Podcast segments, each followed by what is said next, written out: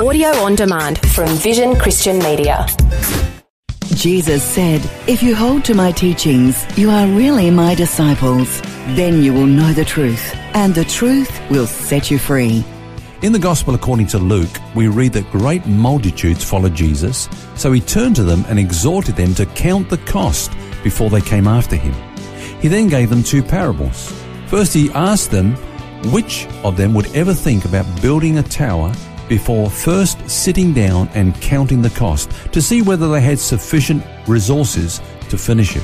Otherwise, they'd get halfway and not be able to complete it. Their half finished tower would be an embarrassment to them.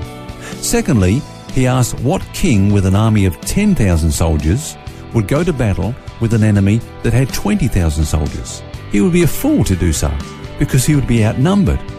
The point is this any wise king or builder would first sit down and count the cost to ascertain whether or not they had sufficient resources to complete what they set out to achieve. Likewise, we should count the cost of being a disciple for Jesus. Now, when I first heard someone preaching from this passage, he asked, Do you have what it takes to be a Christian? If not, you won't make it.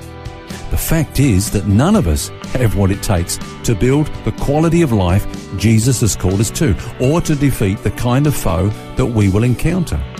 But in the same passage, Jesus exhorts us to forsake all that we have, deny ourselves, take up our cross, and follow Him.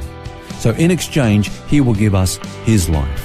When we have Jesus, we have all that we will ever need. We have the armor of God.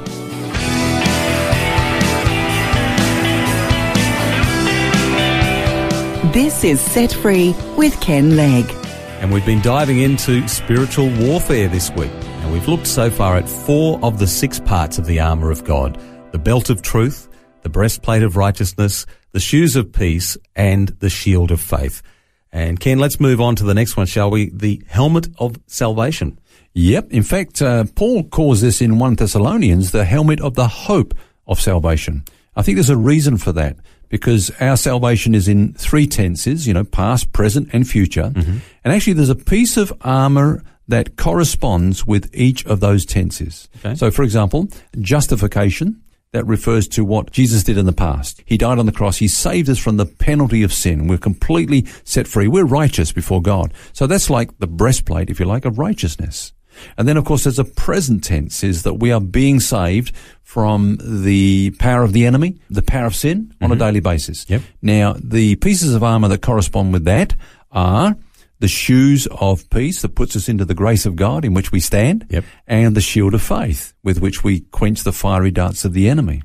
But then there's this future aspect of salvation, which is what we call the hope of salvation, that is that one day we're going to be delivered from the very presence of sin and, and presented faultless in the presence of God. And there we will be with him for eternity. Now, as we journey through life, there are many kinds of trials that we experience. Every day, there's battles to be fought. Sometimes, let's be honest, we win those battles and sometimes we lose them.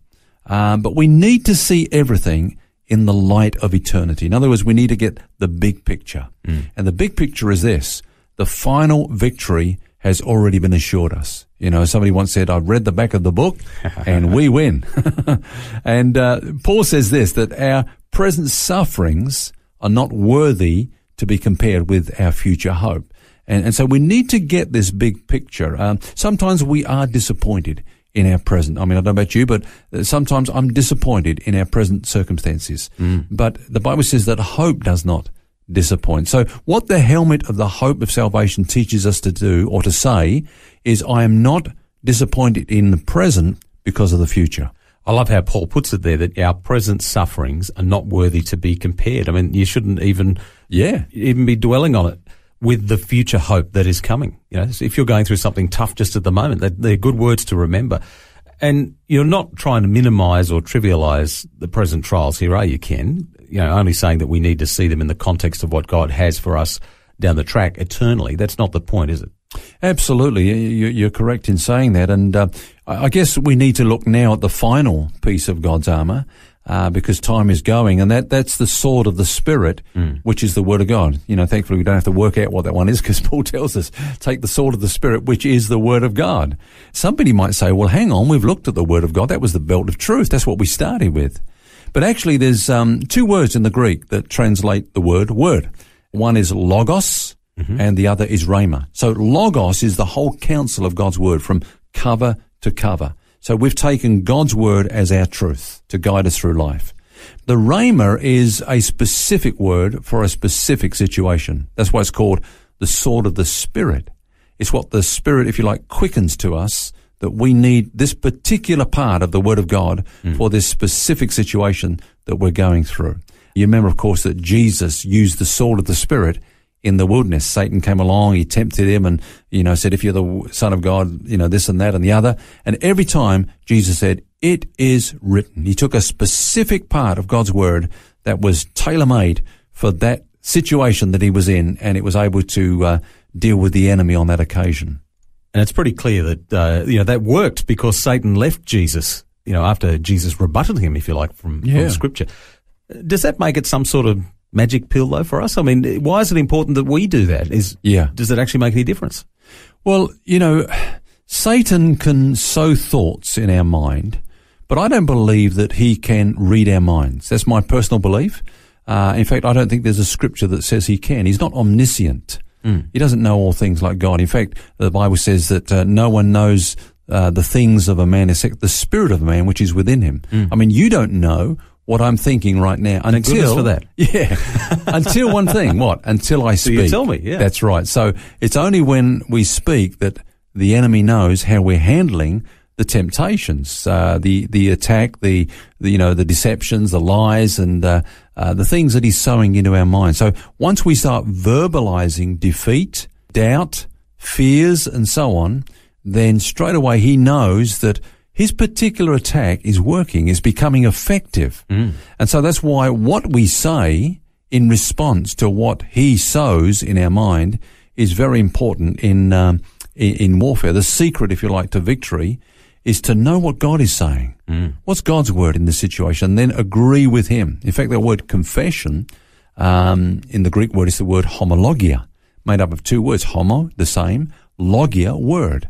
So homologia or confession is to say the same thing as another. So we want to say the same thing as God. We want to confess what God is saying about our situation. We don't want to agree with the enemy. You know, the enemy might come along and say, Oh, you see your situation? It's hopeless, isn't it? You know, you haven't got a chance, have you? You're finished, aren't you? You know, and so once we start verbalizing that, we're actually agreeing with him. But we need to say, well, hang on, what is, what is the Bible saying here? What is God saying here? And, uh, you know, for example, you might be weak right now in your situation. You might feel really, uh, in a state of weakness, but the Bible says, let the weak say what? Mm, I'm strong, yeah. Because you are strong in the Lord. Yeah. And so we're agreeing with God. Um, you know, we might say, and, and sometimes we do say, everyone's against me. Now that's wrong because everyone naturally might be against you, but, but the Bible says that God is for you. And if God is for you, who can be against you? Because God and you, that's a majority, you know? So we need to say what God is saying. Uh, you know, people might feel rejected. They might say, nobody likes me. Well, the Bible says that we're accepted in the beloved. God has made a declaration over our lives that's a forever thing that we are accepted. Nobody can change that. And He's the one that really matters, you know. Um, so He's made this wonderful statement over our lives.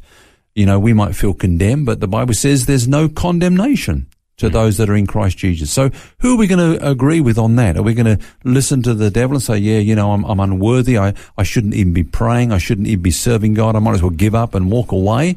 No, there's no condemnation to those who are in Christ because he is our righteousness. Uh, here's another one, Phil. How often do we say, I can't? I can't handle this. I can't do this anymore. I can't cope with this. But God says, I can do all things through Christ who strengthens me. Yeah. So again, you know, the sword of the Spirit is to take that particular part of God's word and, and, and to use that against the enemy when we're under assault.